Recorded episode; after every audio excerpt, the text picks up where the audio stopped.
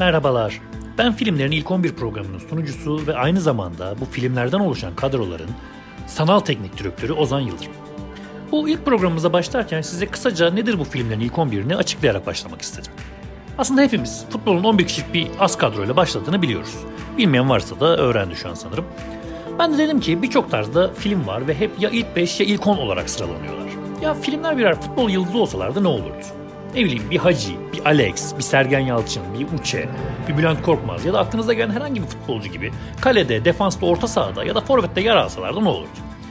İşte bu fikir böyle ortaya çıktı ve ben de ilk program olarak değeri bilinmeyen ama bana göre muhteşem olan az bilinen filmlerin ilk 11'iyle bu programa başlamak istedim. Baştan söyleyeyim ben klasik bir futbol adamıyım ama pek klasik sayılmayan bir sinema severim. O yüzden bu ve birçok takımda da 3-5-2 ile oynadığımı göreceksiniz. O zaman lafı çok fazla uzatmayalım ve takımımızı tanıtmaya başlayalım. Bir numara, kalecimiz. Wrist Cutter A Love Story ya da Türkçesiyle Bilek Kesenler Bir Aşk Hikayesi. Filmimiz sıra dışı bir intihar komedisi. Şimdi intiharın komedisi olur mu demeyin oluyor. Sevgilisi tarafından terk edilen Ziya acısına dayanamaz ve intihar eder ama kendini intihar edenlerin toplandığı bir Arap'ta bulur. Onun için kurtuluş de sandığı kadar kolay değildir. Şimdi ona göre tek çaresi kendisinden sonra intihar eden tek aşkı yani eski sevgilisini bulmaktır. Goran Dukic imzalı film intihar gibi bir olayın üstüne kurulu olsa da genel olarak insana serotonin salgılatan bir atmosfere sahip. Sundance Film Festivali'nden jüri özel ödülü almış filmin başrollerinden birinde Tom Waits'i izlemenin keyfi ise paha biçilmez. Ayrıca müziklerde de Tom Waits ve Gogol Berdello gibi iki usta ismin imzası bulunuyor ki sırf müzikleri için bile bu filmi izleyebilirsiniz. Found a job here at Kamikaze Pizza. Who could think of a better punishment, really? İki numaramız yani sol bekimiz The Fall, kaynak. 2008 yapımı bir film The Fall. 1920'lerden masal dünyasına uzanan bu hikayede hastanede tanışan bir dublör ve bir çocuğun gerçek ile masal arasında giden büyülü hikayesine konuk oluyoruz. Dublörün başta çocuğa iyi gelsin diye başladığı hikaye kendi hayatına paralel bir şekilde kötüleşmeye başlıyor. Dublörümüz için artık gerçek ve masal bir yerden sonra birbirine karışıyor. Aslen 1981 yapımı Bulgar filmi Yo Ho Ho uyarlaması olan film tam anlamıyla bir görsel şölen sunuyor bizlere. Yönetmen Tersem Sangin, tam böyle okunuyor mu bilmiyorum. Hiç görsel efekt kullanmamış ve filmi yaklaşık 4 yılda tamamlamış. Bu da filmin aslında arkasında yatan emeği bize gösteriyor. Eğer siz de böyle masal, gerçek bu tip şeyleri seviyorsanız ve gerçekten sinema sizin için görsellik ifade ediyorsa bu filmi izlemelisiniz. Do you want me to finish the story? Be a good bandit. 3 numaramız, stoperimiz Jackie Brown. Tarantino'nun belki de en az konuşulan filmlerinden biri Jackie Brown. Silah kaçakçılığı yapan, emekli olmaya yaklaşmış bir hostes olan Jackie Brown'un deşifre olması sonucu hem mafyanın hem polisin hedefine girmesini konu alan bir film. Tabii kaybolan yarım milyon dolarlık para da cabası. Filmi eski bir televizyon dizisi olan Foxy Brown'dan esinlenerek ortaya çıkaran Tarantino her zamanki ritüellerinden ve tülüklerinden vazgeçmiyor elbette. Ve bizi belki diğer filmleri kadar çok hırpalamasa da film boyunca pek de sakin bırakmıyor. Zengin bir oyuncu kadrosuna sahip olan film sadece Robert De Niro'nun performansı için bile izlenebilir. Ayrıca De Niro'nun otoparkta çok konuştuğu için Bridget Fonda'yı vurduğu bir sahne var ki bence bu sahne sinema tarihinin en sıra dışı sahnelerinden biri olabilir. Şahsen ben ne zaman o sahneyi izlesem bu kan revan sahneye katıla katıla gülmeye devam ediyorum. But this Christmas, Santa's got a brand new bag. Now you gotta listen to this, man, because this concerns you, all right? 4 numaramız sağ bekimiz The Party ya da Türkçesiyle Parti. Peter Sellers'ın başrolünde olduğu, Sally Potter'ın yazıp yönettiği bu %100 Fars komedisi filmi Amerika'nın önde gelenlerinin katıldığı bir partiye yanlışlıkla konuk olan beceriksiz bir figürasyonun hikayesini anlatıyor. Yani öyle beceriksiz bir figürasyon dediysem çok da hafife almayın. Bu beceriksiz figürasyon Peter Sellers'tan başkası değil. Ayrıca hikayesini anlatıyor dediğime de bakmayın aslında Peter Sellers'ın başından geçen birbirinden komik olaylara eşliğinde bizi son dakikaya kadar sadece güldürüyor. Eğer siz de Peter Sellers usulü Fars komedisini seviyorsanız kaçırmamanız gereken bir film The Party. Film resmen 1 saat 11 dakika sürüyor ve bu 1 saat 11 dakika boyunca izleyicisini aralıksız güldürüyor ve emin olun hiç ama hiç düşündürmüyor.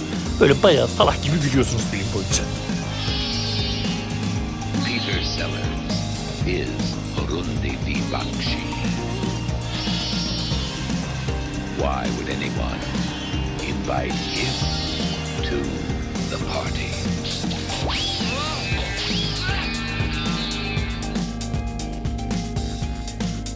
Dansı bitirdiğimize göre orta sahaya geçebiliriz. Evet, orta sahamızda önce 5 numaramızla sol orta tarafta yer alan futbolcumuzla ya da filmimizle başlayalım. Deli Deli Küpeli bir Türk filmi. Akıl hastanesinden kaçtıktan sonra bir Anadolu kasabasına kaçan iki delinin kaymakam ve yardımcısı sanılmasıyla başlayan komik olayları anlatan bir film bu. Aslında film Cevat Fehmi Başkurt'un Buzlar Çözülmeden adlı tiyatro metnine dayanıyor. Ama filmin başrolünde Kemal Sunal gibi dönemin selebriti komedyenlerinden biri yer alınca oyunun politik yaklaşımı bir miktar yumuşatılıyor, komedi dozu arttırılmak durumunda kalıyor. Ama gene de yarattığı atmosferi ve oyunculuklarda genel olarak Türk sineması üslubuna bağlı kalsa da Kemal Sunal'ın müthiş oyunculuğu için bile izlenmeyi hak ediyor. Filmin yönetmen koltuğunda ise Kartal Tibet oturuyor. Kartal Tibet'in yönettiği öyle çok film var ki biz genelde kötü filmler çektiğini sanıyoruz beyefendinin. Ama aslında çok iyi filmlerin yönetmenliğinde yaptığını zamanla bu filmleri izledikçe anlıyoruz. Ayrıca filmin orijinal ismiyle yani Buzlar Çözülmeden ismiyle çekilmiş Fikret Hakan ve Selda Alkor'un başrollerinde oynadığı Necat Saydam imzalı bir başka versiyonu daha bulunuyormuş. Ben bu versiyonunu şahsen izlemediğim için hakkında çok bir şey diyemeyeceğim ama izlenmeyi hak ettiğini düşünüyorum. Alo buyurun. Ben kaymakam. Kaymakam Bey rahatsız ettim. Ben akıl hastanesi başhekimi Süleyman Demir. Başhekim. Oo Süleyman Beyciğim. Nasılsınız? iyi misiniz? Gelelim 6 numaramıza, sol kanatımıza Number 23 ya da 23 ya da 23 Türkçe ismiyle. Çoğumuzun Batman ve Robin faciasının esas suçlusu gördüğümüz yönetmen Joel Schumacher aslında Batman ve Robin'i saymazsak pek de berbat filmler çeken bir yönetmen değil. Genel olarak ana aks Amerikan aksiyon sinemasının başarılı örneklerini veren yönetmenin vampir filmi denemesi bile mevcut. Ki başarılı bir deneme izlemenizi de tavsiye ederim.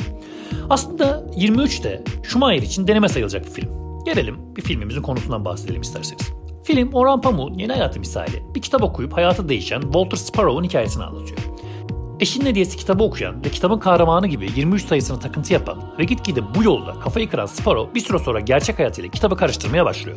Son anına kadar merak unsurunu asla kaybetmeyen film bence daha iyi bir final hak etse de kötü bir film değil. Ayrıca bence filmin en önemli unsuru Jim Carrey. Eğer siz de Jim Carrey'i komedi dışındaki rollerde sevenlerdenseniz bu filmi kaçırmayın derim. Actually, I've had a good long time to flip through it. Why don't you give it a try? Number 23. A heart-wrenching odyssey into paranoia. One of the most horrifying metamorphoses ever told. I'm buying this for you. Chapter 1. All I could think about was the number.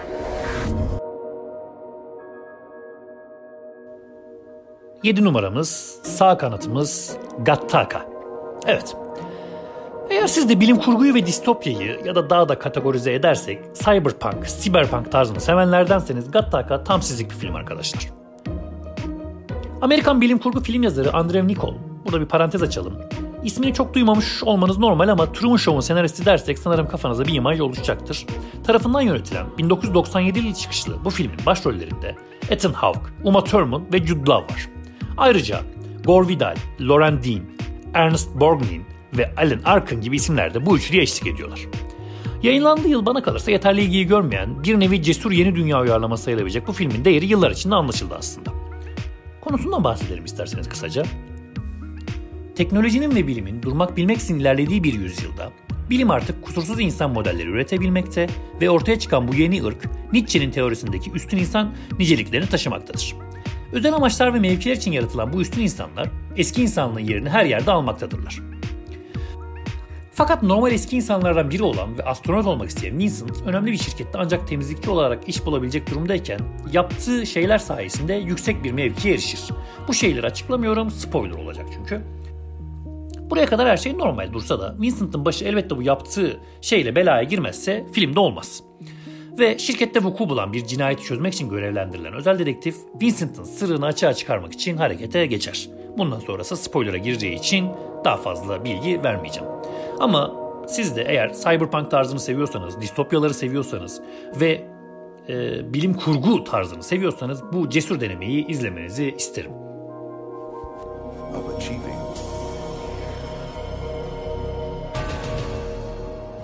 Society where success is determined by science.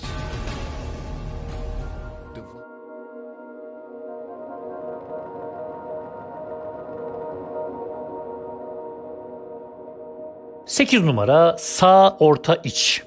Pi. Hepimizin Requiem for a Dream ile tanıdığı Darren Aronofsky'nin aslında daha eski ve Requiem for a Dream kadar insanı zorlayan bir filmi daha var. Adı da Pi. 1998 yapımı bu filmin başrolünde Shen Gulet yer alıyor. Aslında yani zaten filmde sadece Shen Gulet yer alıyor diyebiliriz. Çünkü film neredeyse ana karakter üzerinden akıyor sadece. Filmin kısaca konusuna bir bakalım. Filmin kahramanı Max Cohen çılgın bir sayı kuramcısıdır ve doğadaki her şeyin sayılarla anlaşabileceğine inanır. Max tüm doğanın ölçülebilir bir kodlanma sistemine sahip olduğunu fark etmiştir ve tek amacı doğanın bu büyük sırrını çözmektir. Ama Max'in sonunda vardığı nokta dünyayı temellerinden sarsacak kadar yenilikçidir ve bu sonuçlar yüzünden insanlar birbirini öldürebilir. İşte bu yüzden Max bu sonuçları saklamaya karar verir. Yönetmenine Sundance Film Festivali'ne en iyi film ödülü getiren bu siyah beyaz filmin belki de en enteresan yanı kimseye güvenmemenizi sağlaması.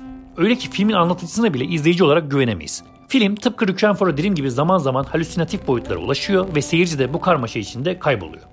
Son anına kadar insanı diken üstünde oturtan ve son anıyla aslında epey zorlayan, burada da bir parantez çalalım spoiler olacağı için söylemiyorum son anında ne olduğunu. Bu film listemizdeki 23 gibi matematik, doğa ve sayı aşıkları için vazgeçilmez bir film olacak. Buna inanıyorum. 2. Everything around us can be represented and understood through numbers. 3. If you graph the numbers of any system, patterns emerge.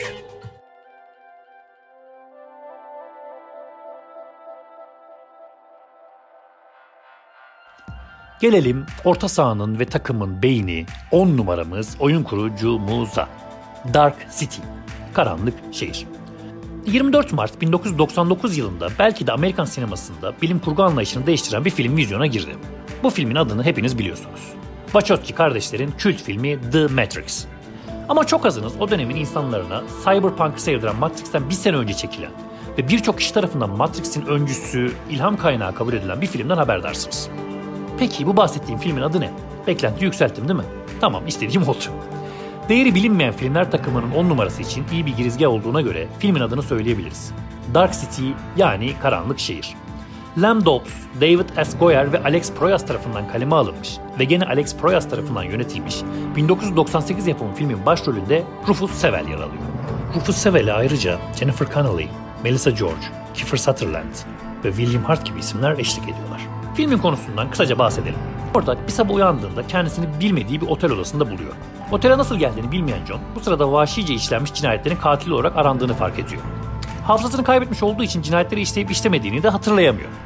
Dedektif Bernstein tarafından aranan Murdoch gerçekte kim olduğunu öğrenmek ve karşılaştığı bu korkunç bilmeceyi çözmek için büyük bir mücadeleye giriyor. Buraya kadar bakarsak çok sıradan bir filmin sizi beklediğini düşünebilirsiniz. Ama asıl hikaye bundan sonra başlıyor. Murdoch kendi geçmişini öğrenmek ve kendini aklamak için girdiği bu yolda aslında o şehirde insanların beyinlerini yöneten ve bu şehri istedikleri gibi şekillendirebilen, bu fikirler size tanıdık gelmiş olmalı. Strangers yani yabancılar adlı bir grubun varlığını keşfediyor ve asıl olaylar da bundan sonra başlıyor.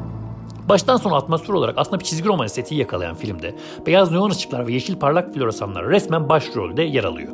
Bu da size sanırım tanıdık gelmiştir. Hem hikayesi hem görselliğiyle Matrix önce olan film gerçek bir bilim kurgu kara film örneği olarak adlandırılabilir. The The Crow filmiyle zaten belli bir kesimin gönlünde taht kuran yönetmen Alex Proyas, Crow'dan taban tabana zıt ama gene oldukça başarılı bir filme imza atmış Dark City ile. Eğer siz de Matrix'in hayranıysanız bu filmi izlemelisiniz. Bir dipnot daha düşmek gerekirse, Nolan'ın Inception filmi de bana kalırsa bu filmden epey etkilenmiş. Tüm o şehir değişme sahneleri ne zaman izlesem bana hep Dark City'yi hatırlatır.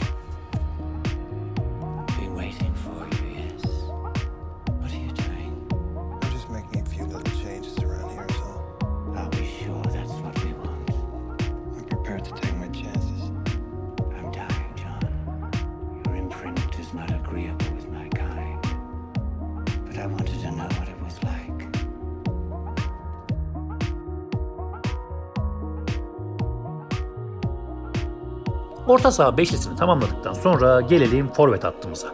Ve ilk forvetimiz 9 numaralı forvetimiz Divel, Divel tam nasıl söyleniyor Almanca olduğu için bilmiyorum ama Türkçesiyle tehlikeli oyun. Alman sinemasında deney filmlerinin çok bilinen örnekleri mevcut. Das Experimental'ı zaten birçoğumuz duymuşsunuzdur. Aslında çıktığı sene hatırı sayılır bir şekilde Divel de adını duyursa da sonradan pek de adı sana duyulmadı. Divel, Deniz Gansel tarafından yönetilen 2008 yapımı bir Alman filmi. Sosyal bir deneyimi konu alan film 3. Hare adlı Kaliforniya'da gerçekten yaşanmış bir faşizm deneyini anlatan aynı adlı kitaptan uyarlanmış. Filmde başrolleri Jürgen Vogel, Max Riemel, Jennifer Ulrich, Jakob Matschens ve Frederick Lowe paylaşmıştır. Filmin konusuna gelirsek. Bir okulda proje haftasında anarşi dersine girmek isteyen bir öğretmene otokrasi dersi verilir. Otokrasi Hitler Almanyası yüzünden öğrenciler tarafından pek de sallanmamaktadır. Yani bir daha başımıza gelmez diyordur bütün öğrenciler. Fakat öğretmenimiz bu öğrencileri bir deney grubuna çevirmeyi beis görmeyecek ve onlara liderlik yapacaktır. Başta her şey yolunda gitse de zamanla ergen öğrenciler kontrolden çıkarlar ve her şey karışır. Deney filmlerine farklı bir boyut getirmese de faşizmi ve Hitler Almanyası'nın arkasında yatan sosyolojik gerçekleri bir alegori üzerinden anlatması bu filmi değerli kılıyor bence. Üstelik bunu yaparken de seyirciyi asla sıkmıyor ve seyirciye görsel bir şölen sunuyor. Siz de politik sinemayı ve bu tip çığırından çıkan deney hikayelerini seviyorsanız ben kaçırmayın derim. Überhaupt nicht mehr. Wenger, Sie können ja jetzt nicht weinen. Sag mal, spinnst du? Frau Wenger, es geht nicht.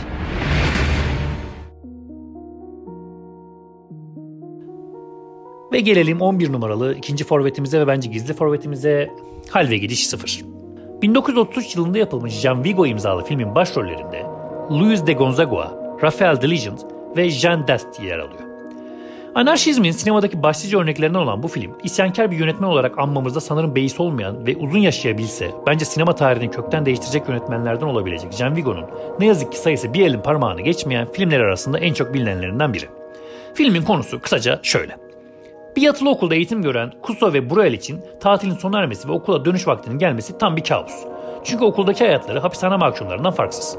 Ve bu gidişe bir dur demek gerektiği için ikilimiz bir hayli üzücü ve anlamsız şeyler yaşadıkları bu okulda diğer arkadaşlarıyla bir araya gelirler ve kutlama gününe denk gelen bir tarihte okul yönetimi ve katı kurallarına karşı isyan çıkarırlar. Fransız hükümeti tarafından uzun bir süre yasaklanan film kendisinden sonra gelen birçok yapıta ve özellikle Fransız yeni dalga sinemacılarına ilham vermiştir. Vigo'nun klasik karnavalesk atmosferini sonuna kadar taşıyan ve gene Vigo sinemasının en önemli özelliklerinden biri olan şiirselliğin de damarlarına işlemiş olduğu bu siyah beyaz çok eski filmi izlemelisiniz. Ben bu filmi yıllar evvel şans eseri Ankara Film Festivali kapsamında izlemiş ve bitiminde bayağı alt üst olmuştum. Şimdi diyorsunuz ki kendi kendinize eski bir film, siyah beyaz, sıkılabilirim ama emin olun bu filmi bir kere izlemeye başladınız mı? Sıkılmayacaksınız, büyük bir hayranlıkla izleyeceksiniz ve filmin sonunda o şiirsel başkaldırıya hayran olacaksınız.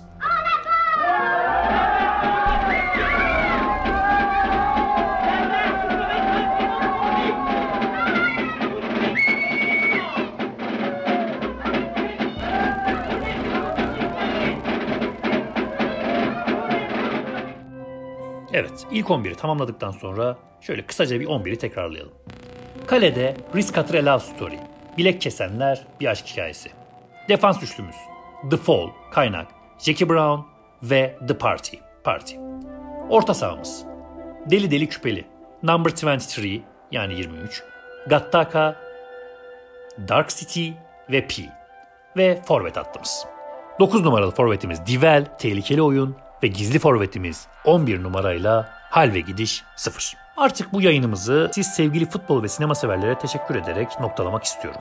Bu arada unutmadan elbette her futbol takımının yedekleri de vardır ve zamanla her 11'in yedek kadrosunda konu alan programlar yapmayı planlıyorum.